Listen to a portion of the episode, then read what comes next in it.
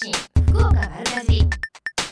月1日土曜日11時を過ぎました。皆さんこんにちは西川由紀子です。瞬間通信福岡丸かじり。今日もここベイサイドプレイス博多スタジオから生放送でお届けしてまいります。いや9月と言いましても夏休み最後の週末ということで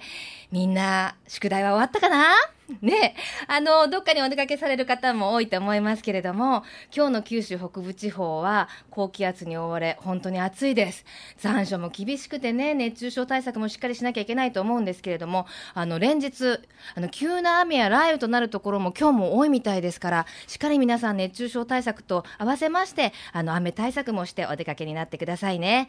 さて、番組はですね、えー、1時間に拡大をいたしまして、皆様からのメールやファックスも募集しています。メールアドレスは、丸アットマーククロス FM.co.jp。ファックスは092-262-0787です。えぜひ皆様からのメッセージお待ちしています。さあ、そして今日は番組の冒頭ではございますが、素敵なゲストにお越しいただいております。日本野菜ソムリエ協会の福井英二理事長にお越しいただきました。パチパチパチ。すいません。一人でごめんなさいね。理事長、はいはい、あのー、ねすごいですよ。本当に偉い人なんですよ、この方。で私は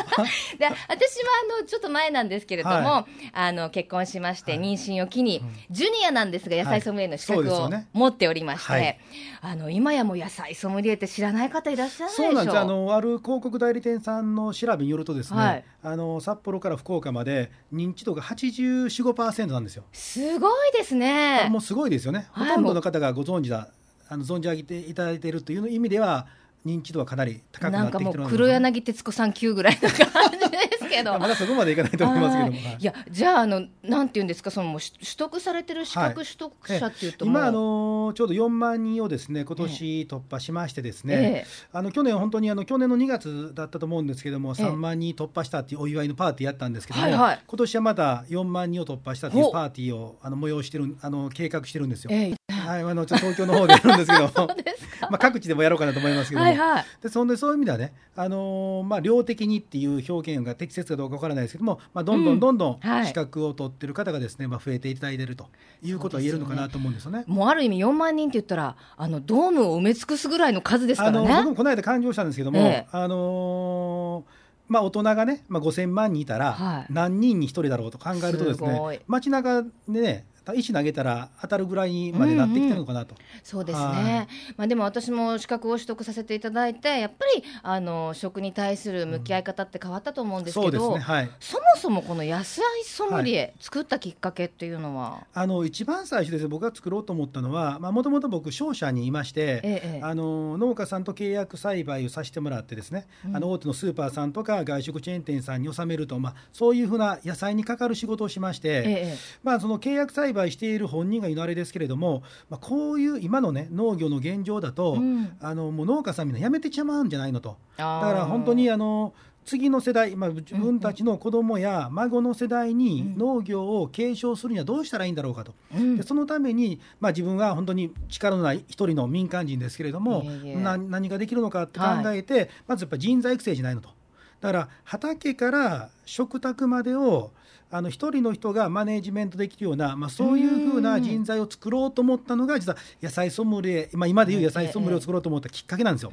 ただあのまあ、兄はからんやで言いますかね、まあ、自分ではですねですからあのー、生産者の方ですとか、まあ、JA の方ですとか、うん、乳家さんとかいわゆる食品産業に従事されている方々が受けられるという想定で作ったんですよ。えー、でも実際は、まあ、最近はちょっと変わってきましたけれどももともと9割ぐらいの方が、うんうん、と西川さんのように、はい、あのー、OL さんされたりとか、はい、主婦の方とか、うん、いわゆる食品業界とは全く関係のない方々が、まあ、受けられて、であのー、まあ、もなぜ受けたんですかお話を伺うとですね、ぱり野菜のこともっと知りたいと、だから僕らは当初やっぱ商品ですから野菜っていうのは商品情報でどんどんどん出してるつもりだったんですね。でも食べての生活者さんはこれでもかこれでもかって僕ら出してるつもりなんだけどわからないというところのギャップをですねすごく感じたんですよね。うん。はい、やっぱりあの知ると知らないじゃ大きなことだなって。そうなんですよね。そしてやっぱりね、はい、綺麗になりました私肌とかが。いやもともともともと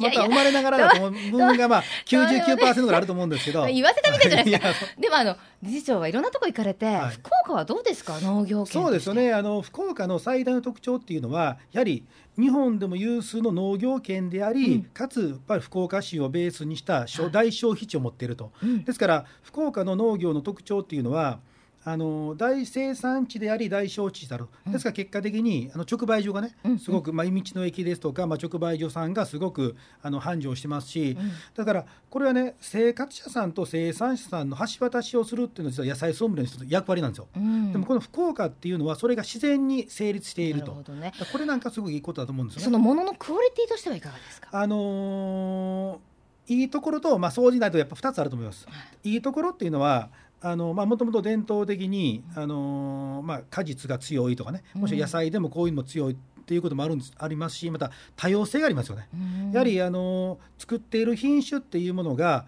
あの多様性があるっていうところはですね、うんうん、すごくいいところだと思うんですよ。なるほど。さあもう本当に話されたいんですけれども、今後はどうなってきますか？あの今後ですね、あの僕ら野菜ソムリエ今日できてあと10年経ちました。で10年であの一応認知度高まって、まあ信頼性もね、まあそれなりにまあ獲得できたと思うんですけれども、うんはい、まあこれからの目標としては、うん、この野菜ソムリエという資格をですね、僕は社会インフラにしたいなと思ってるんですよ。で社会インフラ何やって言ったら、やっぱりそのこれなかったら不便だよね、うん、これなかったら困るよね、と思われるような存在ですよね。ですから、例えば食育でもいいですし、またその one to one のね個人に対する食指導でもいいですし、うん、まあアスリ今あのアスリートフードマイスターという運動選手に特化したような栄養指導もしてますけれども、はいはい、こういうこの人たちがいなかったら生活していくの不便だよねと思われるような存在にこれから10年かけてですね、うん、持っていきたいなというふうに思ってます。確かにどんどんどんどんその野菜ソムリエって資格だけじゃなくてどんどんどんどんいろんな専門分野の資格が出てきてもう本当にあのホームページ開くのが楽しいですもんね。まああの何屋さんなのってよく言われるんですけども、やっぱ僕は食っていうところはね軸ずらさずにやっ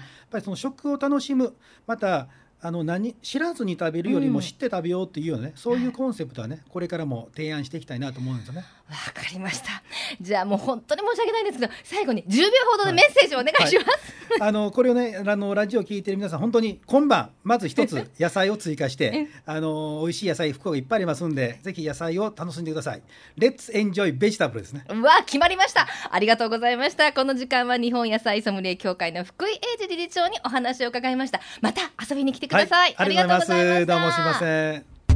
瞬間通信福岡丸かじり。ベイサイドプレイス博多スタジオから生放送でお送りしています。瞬間通信福岡丸かじり。続いては教えて聞きかじりのコーナーです。このコーナーでは食や食育地産地消にまつわるお話ふるさと福岡のイベントや街の話題をお届けしてまいります。え今日は若宮市で毎年開催されています宮永万年岩踊りと平万年岩8月祭りについてそれぞれの舞台になっています、えー、宮永天満宮と、えーおかみ神社の宮司をされています尾形義臣さんにお話を伺いします。よろしくお願いします尾形さん。あこんにちは。はい。よろしくお願いします。よろしくお願いします。残暑厳しいですね毎日。そうですねはい。はい。あのー、ちょっと聞き慣れない名前で神々のご紹介をしてしまったんですが宮永万年岩踊りと平万年岩8月祭りこれ由来を教えてもらってもいいですか？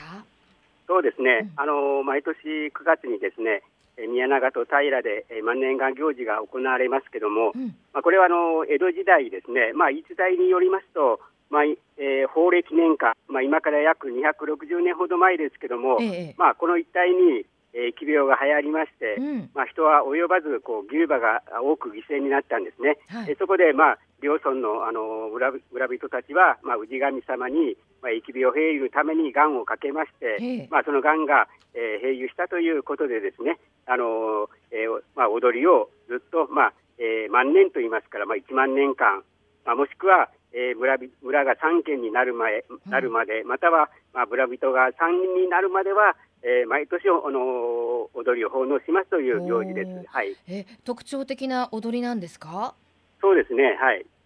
なんかこう。あ、あので、はい。えー、えー、例えば、えー、平平の方はですね、えー、えー、今年は、えー、9月8日、えー、来週の土曜日にありますけども、うん、えー、まずあのー、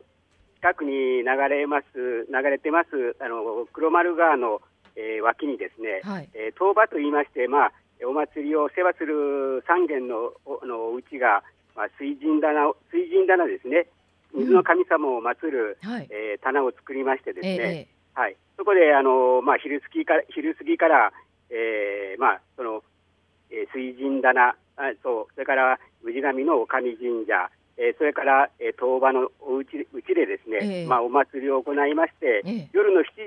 時からですね、うん、えー、あの女将神社の、えー、の境内でですね、えー、あのまずあの子供の踊りがあります。これはあの小学生の男子の子供がですね、えー、あの、えーあのかすりのこう着物を着て袴を履いて、はい、まあ、えー、刀を刺してですね、えー、はい、あの五平踊りとか、えー、手踊りとかですね、はい、それからあの、えー、扇踊りとかですね、扇を持って踊ったりとかですね、はい。それが平万年万年岩踊り、踊りなんですね。あのお祭り自体もす、あの県の文化財に指定されてるんですそうですね。はい、あの祭り自体があの平八月祭りということでですね、えー、県のあの、えー、文化財に指定されてます。はい、じゃあそのあたりの子どもたちはそのお祭りに出るのを楽しみにしているんですかね？そうですね。ねはい、もう村村総出でですね、えー、お祭りもあのこもう子供からお年寄りまで集まってですね、えそしてあとあの夜夜ですからこう松明を焚いてずっとあの村の中をこうあの行列をしてですね、うん、はい、あと水神棚で、えー、杖起こしというこうあの子どもたちが踊った後にですね、はいはい、あの杖起こしということでこう杖でこうあの水神棚をこう倒倒したり倒したりするんですよね。うんうんはい、まあ、そういうのはこう疫病をこう追い払う追い払うというですね、はい、役を追い払うということで、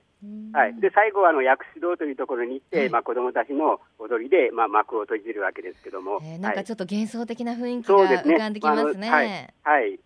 あともう一つの宮永、はい、はい、宮永万年岩踊り、これはどんな踊りなんですか、これはですね、あのえー、宮永の天満宮というとのところでところであるんですけども、はい、毎年これはあの曜日に限らず9月の25日になっています。うん、あそれは何か理由があるんですか、はい、いやそれは特別ないと思いますけども、ええ、まああのがんをかけたときに、まあ、この時期にこうあの奉納しますということをですね、ええ、決めたんじゃないかと思いますけども、どね、あのここはあの、特徴的なのはですね、うん、あのえー、5時よりあの天満宮の境内であ天満宮でまずお祭りをした後ですねあの境内に建て建ててあります、まあ、あのお宮の正面にありますあの舞台ですね、はい、あのこれはあの農村舞台とか野舞台とか言いますけども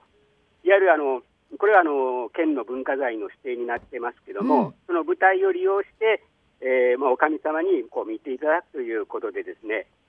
はい、そして、まあ、あの今はあの男の子と女の子がですね、はい、まあ、別れて、まずあの万年岩踊りをですね、奉納しまして、ええ、まあ、その後あのー、まあ地元の方々の日部の会の日部の会の方々がですね、うん、あのまあ、日部を奉納したりとか、まあ、それから数年前になりますけども、まあ、地元のフラダンスのですね同好会の方々も、はいはい、まあ、奉納してありまして、いわゆる舞台がありますから、あの、はい、境内が境内が観覧席になるんですよね。うん、はい、そこにまあご座を引いて、それからはい、そしてあのお酒飲んで見ちゃったりしてもいいんですか？はい、もう婦人会の方とか、ね。えー、あの。えー、総年部の方がですね、うんうん、あの焼きそばとかおでんとか、まあ、あのビールとか飲み物なんかもそこで販売されましてですね、はいはい、もうあのえー、この近隣の方々が多く集まっていただく、まあまあ、秋のこう風物詩みたいにですね、あのなっております。わかりました。はい、では、まもなく開催ですが、開催される場所、ねはい、日時などをご紹介ください。はい、えっ、ー、と、平の万年岩踊りは、えー、来週の9月8日の土曜日、えー、夕方の7時夜の7時からですね、うん、えー、おあのお上神社というおあの神社であります。はい。えー、それから宮永は、えー、9月の25日、え宮永天満宮でですね、ねはいあのー、5, 時5時から祭典があって、あと子どもたちが、うんうん、えー、舞台であの万年岩踊りを奉納いたします。はい、あのそのあたりでなんかおすすめの食べ物とかあるんですか？食べ物ですか？はい、ああのー、ここはあのー、お米とかですね、野菜とか、もう準農村地帯ですので、うん、はい、それであのー物産あの直売所なんかがですね、あの、ドリームホープという、はい、直売所がありまして、はい、そこには、はい、新鮮な野菜なんかがあのあの、はい、販売されてます。そうなんですね。じゃあこうドライブがてらそういうのも楽しみに行くのもいいかもしれませんね。でね。はい、では、最後にメッセージをお願いします。そうですね。あのまあ、少子化という中でですね、うん、あの子どもたちがだんだん少なくなりまして、まああのえー、踊り手もこうあれであの少なくなってますけども、うん、まああの村の人たちはあのいわゆる外孫外孫といいますかねお孫さんを、はい、あのこうあの呼んできてですね、うん、まあ、一生懸命こうこう次の世代につなげとつなげろうとしておりますので、はい、まあ、あの貴重な、えー、民族芸能だと思いますからぜひあのおいでいただきますようにちょうどその時期は9月25日頃は彼岸花もたくさん咲いておりますので、うん、綺麗霊園風景がですねあの見られるんじゃないかと思います。わかりました。おいでください。はい、ありがとうございました。どうもありがとうございました。はい、教えて聞かじり、はい、はい、ありがとうございました。はい、どうもありがとうございました。どうも失礼します。今日は若宮市で毎年開催されています宮永万年岩踊りと平万年岩8月祭りについて尾形さんにお話をお伺いしました瞬間通信福岡丸かじベイサイドプレイス博多スタジオから生放送でお送りしています。瞬間通信福岡丸かじり。えみちゃんのみんなの良い食のコーナーです。先ほどは、えー、宮若市で今月開催されます宮永万年岩踊りと平万年岩8月祭りのお話をお伺いしました。ね日本には本当にいろんなお祭りがあるものですね、えー、さてこの時間はその、えー、宮若の食を支えています JA 直案でぶどうの営農指導員をされています尾形千里さんにスタジオにお越しいただきました。尾形さんよろしくお願いします。よろしくお願いします。尾形さん本当ラジオで残念おきれな方なのに いやいやいやいやね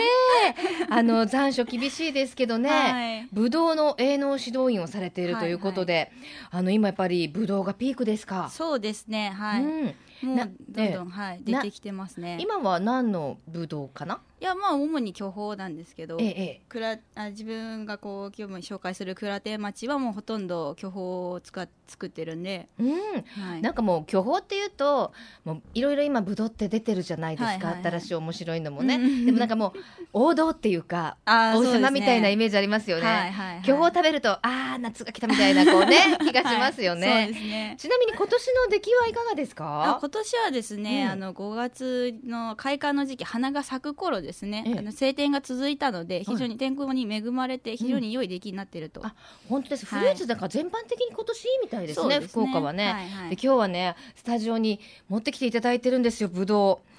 むっちゃ大きいんですよ。本当これこそラジオでもったいないっていうぐらい。何ですか？私の、どれぐらいって言ったらいいんだろう。たこ焼きぐらい大きそうですね。ですよね。じゃあちょっと一ついただきます。はいはい。うん。うんうわジューシーですね。すごいもう口の中に入れたら、はい、果汁がじゅわって。そうそうそうそうあ、でもなんか、意外にすっきりした甘さですね。そうですね。うん。程よい酸味があって。程よい酸味。あ、はい、それ言いたかったね。甘みと酸味のバランス。そうそうね、これフルーツには大切ですもんね。大事です。はい。はい。あのー、ぶどうの直売所っていうのも、この時期だけオープンするんですか、そうですね。はい。うん至る所に旗が立って、ええ、ぶどう直売って書いてあるんで。よくあの田舎の道ったら失礼ですけど走らせて 走らせてたら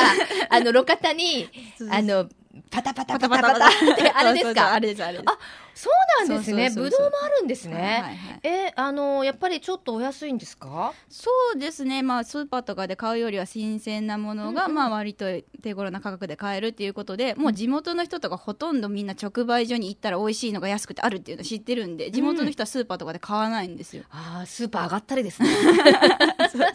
ねでもあの昔あのよくねそういう路肩のパタパタっていうところって、はい、あのなんていうんですか私たちのモラルに、はあはあ、あ。のあれしてこう人がいなかったりしたじゃないですか。入れといてくださいみたいな 100円ですみたいな。ね今はやっぱりいらっしゃるんですよねちゃんとね。ね。は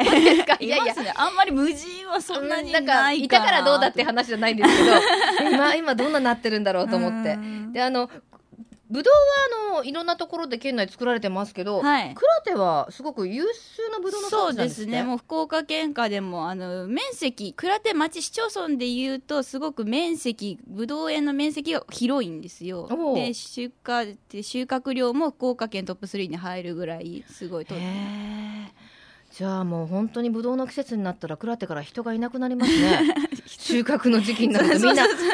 ね夏場とかもう夏休みどころじゃないでしょう。そうですね。もうみんなブドウで忙しいっていう。ああそうなんですね、まあでもそうやって直売所も各地にオープンするぐらいですからブドウ目当てに皆さんいらっしゃるという方も、はいはい、そうそうです。そこから電話かかってきたりとかするんですよ。そうなんですね、はい、あの倉手町ではワインやブドウを使ったジャムなどの加工品もあはいはいはい。んですって倉手町商工会が中心となってやってるんですけど、はいはい、夢工房倉手っていうところで作ってるんですけど、うんうんはい、あの若摘の巨峰を使ってるんですよ。あの真っ黒い巨峰じゃなくて、はいはい、こうなる前の要は摘,、ま、摘果状態。摘果するの青いで小さい時のやつを使うんですけど、うんうん、じゃあ本来はもうちょっと申し訳ないけど、はい、廃棄されてたっていうかね。そうそうそういったものを利用されてるっていうことですか、はい。味あるんですか？あえっと甘みがなくてほちょっと酸味があるんですけど、うんうん、まあなんか独特の味わいであるって言ってポリフェノールがとってもなんかいっぱい入っててえ色づく前なのに？そうそうそうそうすごく美容にいいえでもポリほら美容にいいって言ったらちょっと えでもポリフェロールってこの巨峰の紫に含まれてると私は思い込んでたんですけど。紫の3倍ぐらい入ってるらしいですマジで？え皆さん知ってた？しかもそれって市場に出回らないわけでしょ？そうそうそうそう。それはもったいないって言ってこう特許取ってそれを加工する技術をこう作って、えー、知らんやった盲点でしたね。5年前ですかね。あもうちょっと前かなでだからそうですか。研究したみたいで。わわわそれでブドウとかジャジャムなどを作られてるんですか？ワインとかでまあえっ、ー、とコンフィチュールって言ってるんですけど、まあ、ジャムなんですけど。知ってます知ってます。果肉が残ったジャムですよね。そうそうそうそう。え今日お土産ないんですか？今日持ってきてないですね。今度買いに行きます。毎年味がちょっとずつ違って面白いんですよ。そっかそっか。そういうとこもやっぱりでもなんて言うんですか、はい、手作りの良さですよね。そうですねはい、はい、であのー、来週には大きなイベントも行われるということで。はいはい。えっ、ー、と9月8日土曜日、倉手町立野球場にて、うん、第6回倉手星空シアターを開催いたします、うん、これどんなイベントですか？えっ、ー、とですね地元の子どもたちのサークル PR 活動なんかあの丸太切り大会とかなんかいいな,、うん、なんか一緒やったりするんですけど、ええ、それが午後4時から一部でそれをやって、はい、第2部からは映画上映ということで夜7時半から。今年はカンフーパンダ2を上映するということで。カンフーパンダ超面白いですよね。面白いですよねあれ。2はちょっと泣きますよね。あの過去のなんていうんですか性然あなんていうんですかね今までのね生い立ちみたいなことが明かされるんですよね。ちょちょちょちょろっと見て、まあ、そんな話はどうでもいいですけど。あの 星空ってことは野外で野外で。上映されるってことですか？そうですそうです。はい。へじゃあもう子供たちも大興奮だしそうです、ね、ちょっとあのデート中の方なんていうのはロマンチックで。しかも皆さん観覧無料ですよ。はいいろいろやってますね。はい、詳しくはどちらで検索すればよろしいでしょうか？えっと、フェイスブックで倉手町商工会青年部で検索していただけると、うん、あの詳細出てきますので、どうぞどうぞお越しください。ぜひ一人でも多くの方にご参加をいただきたいと思います。はい、ちなみに尾形さんは、この巨峰はどうやって食べるのが一番好きですか？どうやって食べる、そうですね。結構ね生産者の方に聞くとね、なんかいろんなこと出てくるんですよ。凍らして食べるといいとか。はあはあなんだろう。うんと生ハムだとか あの白あえだとか、うん、いやでも冷蔵庫で冷やしてあのそのまんま一回パクって食食べてで皮出すみたいな。なるほど、ね、剥かないみたいな。剥か剥いたらやっぱ皮についちゃうのか。いやそうそそそうそうそう口の中でこそいで出すみたいな。そんな感じですね。わ、はい、かりました。さあそして今日はこの嬉しい巨峰プレゼントですね。はいはいはい、はいえっ、ー、と巨峰4パック入り 300g4 パック入りなんで1 2キロになるんですけどそれを3名様にプレゼントということで、はい、ありがとうございます、たっぷり食べられますよ、はい、では最後に 一言メッセージお願いします。えっとですねまだまだ暑い夏が続きますけどあな残暑になるんですかね、ぜひぜひぶどうを美味しく食べて乗り切っていただけたらと思いますそうですね、はい、本当に乗り切りたいものでございます、えー、今日はありがとうございました、はい、ありがとうございました。えみちゃんのみんなの洋食この時間は JA、えー、直案、えー、尾形さんにお話をお伺いしました。ありがとうございました。ありがとうございました、えー、プレゼントをご希望の方はメールかファックスでご応募ください。メールアドレスは丸アットマーククロス FM.co.jp ファックスは092-262-0787瞬間通信福岡丸かじり。9月1日放送分プレゼント希望と明記の上ご応募ください。あなたのお名前住所年齢電話番号メッセージも忘れずにお書き添えください。応募の締め切りは9月7日金曜日到着分まで有効とさせていただきます。たくさんのご応募お待ちしています。さあ最近食の大切さを見直す動きが広まっていますがこれからの日本人にとって良い食とは何なのか。今日本の農家と JA グループ消費者協力会社団体のみんなで一緒にやって考え行動していく運動が始まっています。それがみんなの良い食プロジェクト。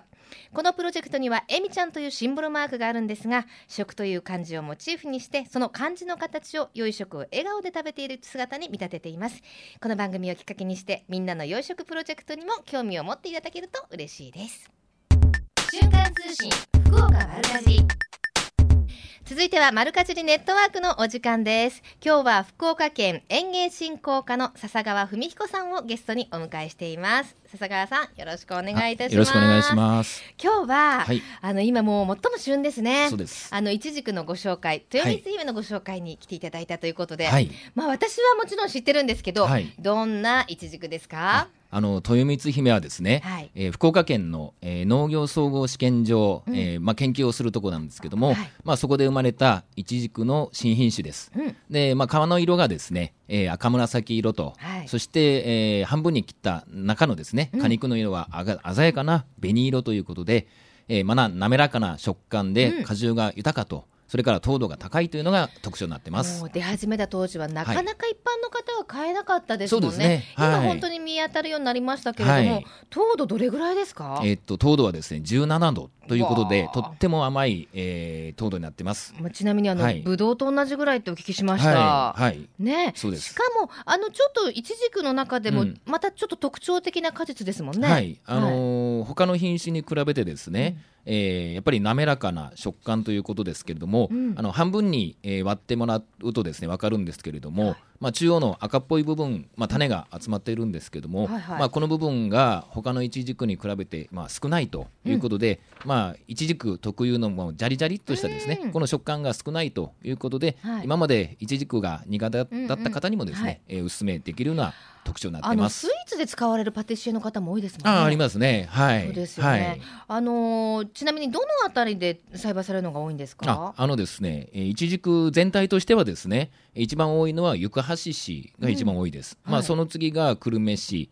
朝倉市という順番になってまして、まあ、豊光姫についてはですね、うん、まだ、あのー、県内で一番多いのはあの朝倉市が一番多いところになってます。すね、はい、ちなみに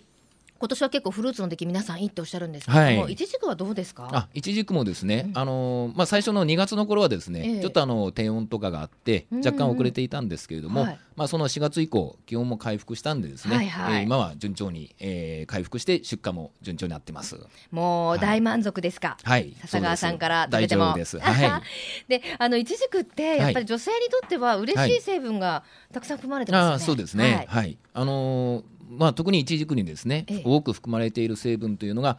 まあ、便秘にですね、えー、改善に有効であると。ちょっと言えなかったんです。便秘っていうその ワードが。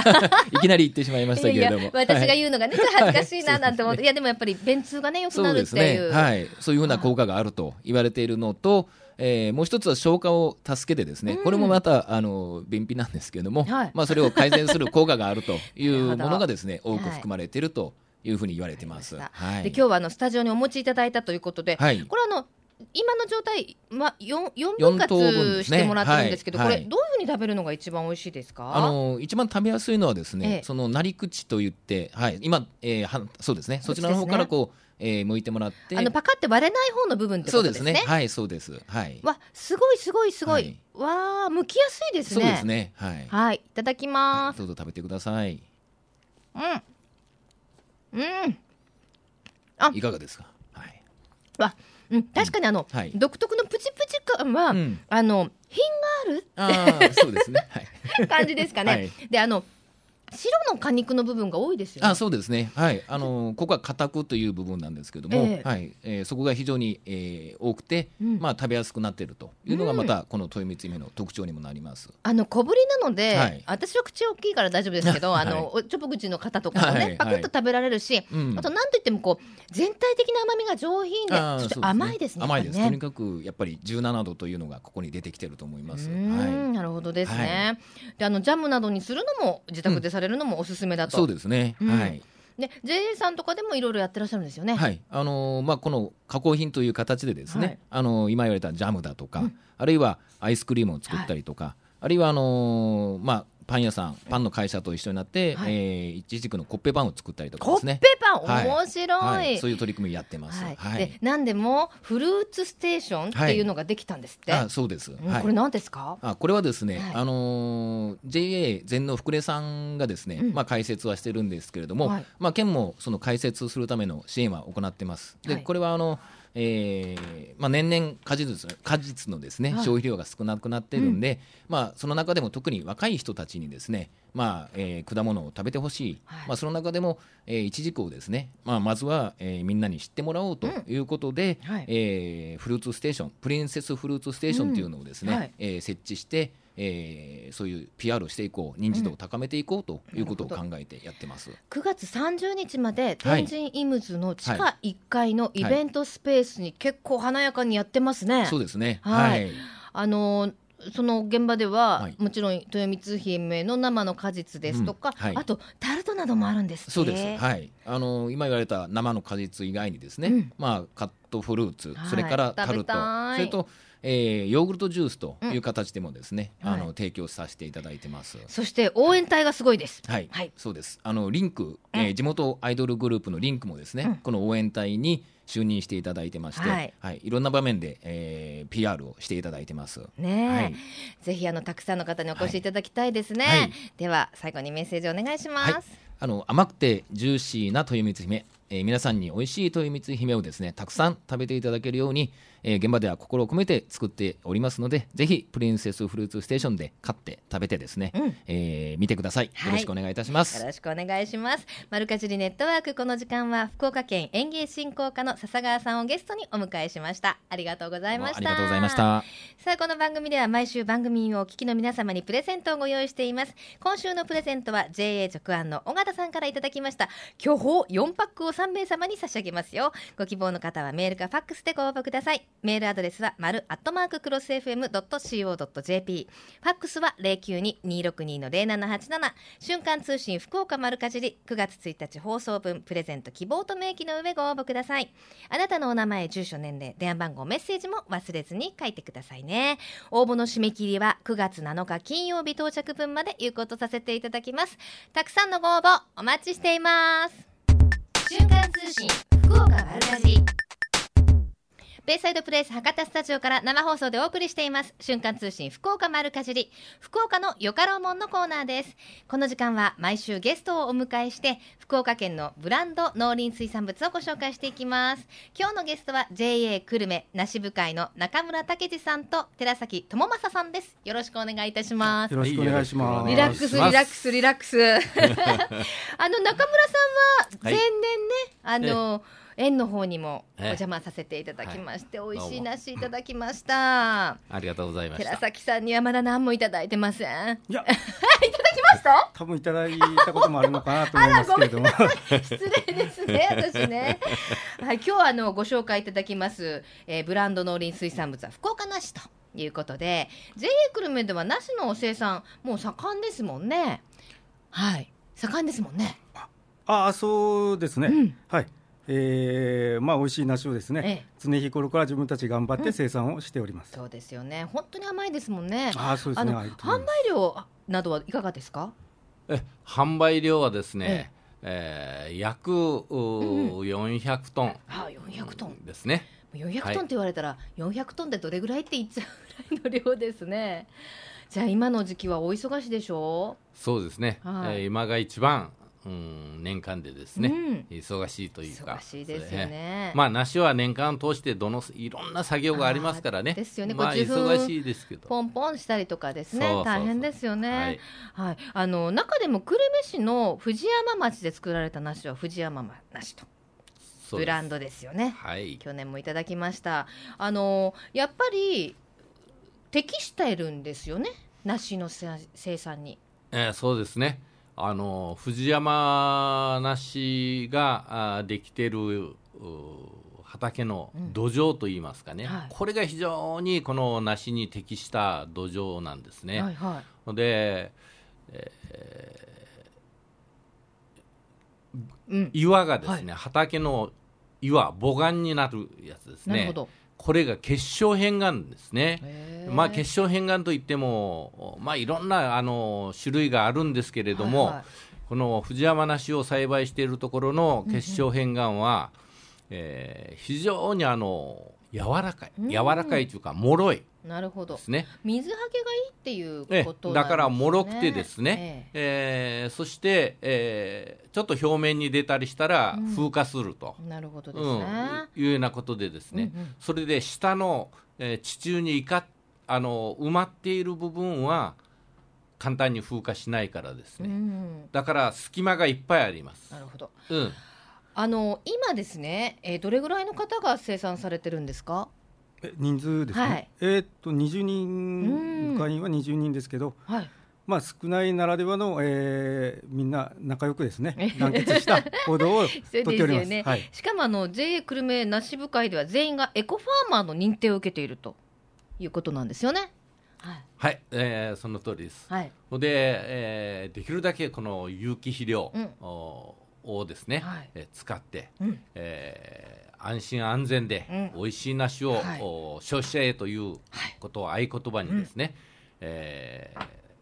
頑張っておるところです、ね、今日の今年の梨の出来はいかがですか？えー、今年はまた最高ですね。本当ですか？はい。もうそこまでも貯めるぐらいですから 相当なんでしょうね。それでもう今年は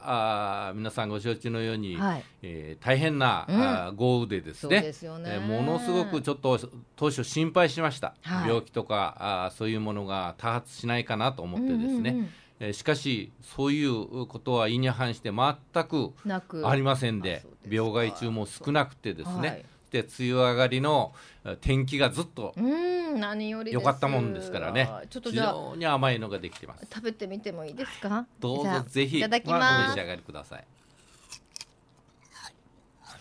うん。いい音ね。本当甘い。甘いしすごいジューシーですね。そうですね。この食感がまだシャキシャキでですね、うん、えー、非常にいいし果汁が多くて。ちょっとあの食べてすぐ喋ったら出そうでした。もうジューシーすぎて。そうですね水分が多い梨品種ですからね。ねえ。わ本当今年の梨皆さん食べた方がいいですよ、しかもこれからあの品種がどんどん変わっていくんですよね。そうですね。今は？え、えー、お盆前が香水、うん、そして今が放水ですね。今あの試食していただいた放水、うん、はい、そして、えー、これがもう終盤に大体かかっておりますので、うん、あと今度は、うん、新高ですね。ですね。新高その味比べをするのも楽しいですね。そうですよ、うん。うん。はい、それぞれやっぱり品種の特徴がありますからね。ね。はい、はい、で今の時期は梨狩りも楽しめるということで今日と明日梨狩りを。えはい。えー、先週からあやっておりましてね、うん、えー、今日と明日一番おいしい時期に、はい、えー、皆さん方にあの食べていただきたいということで美味しい時期を絞ってやっております、うん。はい、場所はどちらですか？ええー、久留米市の藤山町のですね、うん、私たちの梨園で、うん、えー、やっております、はい、今日も予約のお客さんがいっぱいです。じゃあ早く帰らないかんですね。そうですね。はい。あのお料金はいくらですか？えー、とですね、えー、入園料が、えー、大人が100円ですね。いいんですか？はい。はい。そして、えー、1キロ500円で、えー、ご提供していただいてます。はい、小学生以下無料ということで。あ、そうですね。はい。ではお問い合わせ先をお願いします。はい、お問い合わせ先はお問い合わせ先はですね、はい、えー、電話番号よろしいですかね？はい、お願いします。えー、ゼロ九四二四一の八九ゼロ五です。はい、えもしくは JA 久留米のホームページをご覧いただきたいと思います。福岡のよかろうもん今日のゲストは JA 久留米梨部会の中村武二さんと寺崎智正さんでした。どうもありがとうございました。ありがとうございました。本当美味しいですよよろしくお願いします、はい、皆さんぜひ食べてくださいね。このコーナーは福岡県農林水産物ブランド化推進協議会の協力でお送りしました。瞬間通信福岡丸かじベイサイドプレイス博多スタジオから生放送でお送りしています。瞬間通信福岡丸かじり。この番組では毎週番組をお聞きの皆様にプレゼントをご用意しています。今週のプレゼントは JA 直案の尾形さんからいただきました。巨峰4パック入りを3名様に差し上げます。ご希望の方はメールかファックスでご応募ください。メールアドレスは丸アットマーククロス FM.co.jp maru アットマーククロス FM.co.jp です。ファックスは092-262-0787瞬間通信福岡丸かじり9月1日放送分プレゼント希望と明記の上ご応募ください。あなたのお名前、住所、年齢、電話番号も忘れずに書いてくださいね。応募の締め切りは9月7日金曜日到着分まで有効とさせていただきます。たくさんのご応募お待ちしています。また JA グループ福岡のホームページをご覧いただきますと県内各地の直売所の情報や旬のおすすめレシピ確認できますよ。皆様もぜひ一度ご覧になってください。さあそしてですね私たちこの瞬間通信福岡丸かじり鹿の島の体験農園百姓園さんをお借りいたしましてアグリ部という野菜作りのグループあの部活をしてるんですけれども林のよ畑の様子などを Facebook でアップしていますのでぜひよろしかったら番組の内容内容もこちらの方にアップしていますので、よかったら一度覗いてみてくださいね。あ、いいねボタンいただくとさらにいいかもしれない。さあ、それでは皆様からいただいたメッセージご紹介してまいりましょう。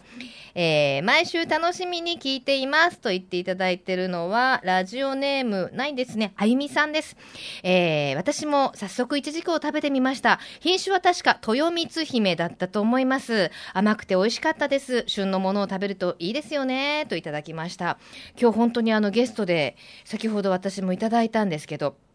本当に甘いですね。あの、苦味が苦手な方は皮を取った方がいいということでしたけど、あの皮もね、実は食べられるんだそうですよ。さあ、そして、えー、さやかさんからです。子供のアレルギーのために直売所で野菜を買うようになって、野菜の美味しさがわかるようになりました。新鮮な野菜、旬のものは本当に美味しいですよね。たまには旬の野菜を使った西川さん直伝のお料理を教えていただけたら嬉しいです。ということで。はい。時間があったらまた紹介したいと思います。でもね、このあの番組結構皆さんから本当におすすめのレシピをご紹介いただいて私もそれを家に持ち帰って作ったりするのでよかったらあのさやかさんも送っていただけると嬉しいなと思います。さあそして下地さんです。初めてメールします。ラジオつけたら柳川市と聞いたのでということでいただきました。はい。今日これからもたくさんのメッセージをお待ちしたいと思います。さあ夏休みも残すところもあさってから学校ですよね。いろいろなところで子どもたちを含めた保育活動なども行われたようですけれども JA 久留米では子どもたちに農業の大切さや食の在り方を学んでもらおうと小学生を対象にしたチャグリングキッズクラブというのを開催したそうです。あの久留米産のお野菜と米粉を使ったえ米粉ピザ作りやピーマンや玉ねぎなど地元の野菜を使ってフライパンでピザを作ったそうですよ。子どもたちはさまざまな体験を通して、えー、食べる喜びを知っていただいたということであのいろんなところで本当食育活動を行われてるようなんですけども私もあの夏休みということでこの夏休み子供と一緒に餃子作りなどをしました あの、切るところはもちろん、あのね、ニラとかを細かく切るところは結構大変なので、子供にはさせられないんですけど、あの、上から見といて、細かく切らなくていいところは切らせてあげたり、あと餃子をもういろんな形で作ってごらんとか言って、あの、子供の発想力ってすごいんですよね。2枚の餃子の皮を作ってペタンって貼り合わせたり、本当にあの、私も作っていて、あ、こんな、あの、状態で作るとこんな味になるんだっていういろんな発見があったりして楽しかったです。ぜひ夏休み残すところ、明日までになってしまいましたけれども、今晩のおかずなど子供たちと一緒に作ってみて、またその様子をメッセージでいただけると嬉しいです。この番組は、ふるさと福岡を大切にする人たちの豊かな暮らしを応援する番組です。来週もどうぞお楽しみに。まだまだ残暑厳しいですから、しっかりり体調管理されてくださいね。ここまでのお相手は私、西川由紀子でした。それではまた来週。さようなら。この番組は JA グループ福岡の提供でお送りしました。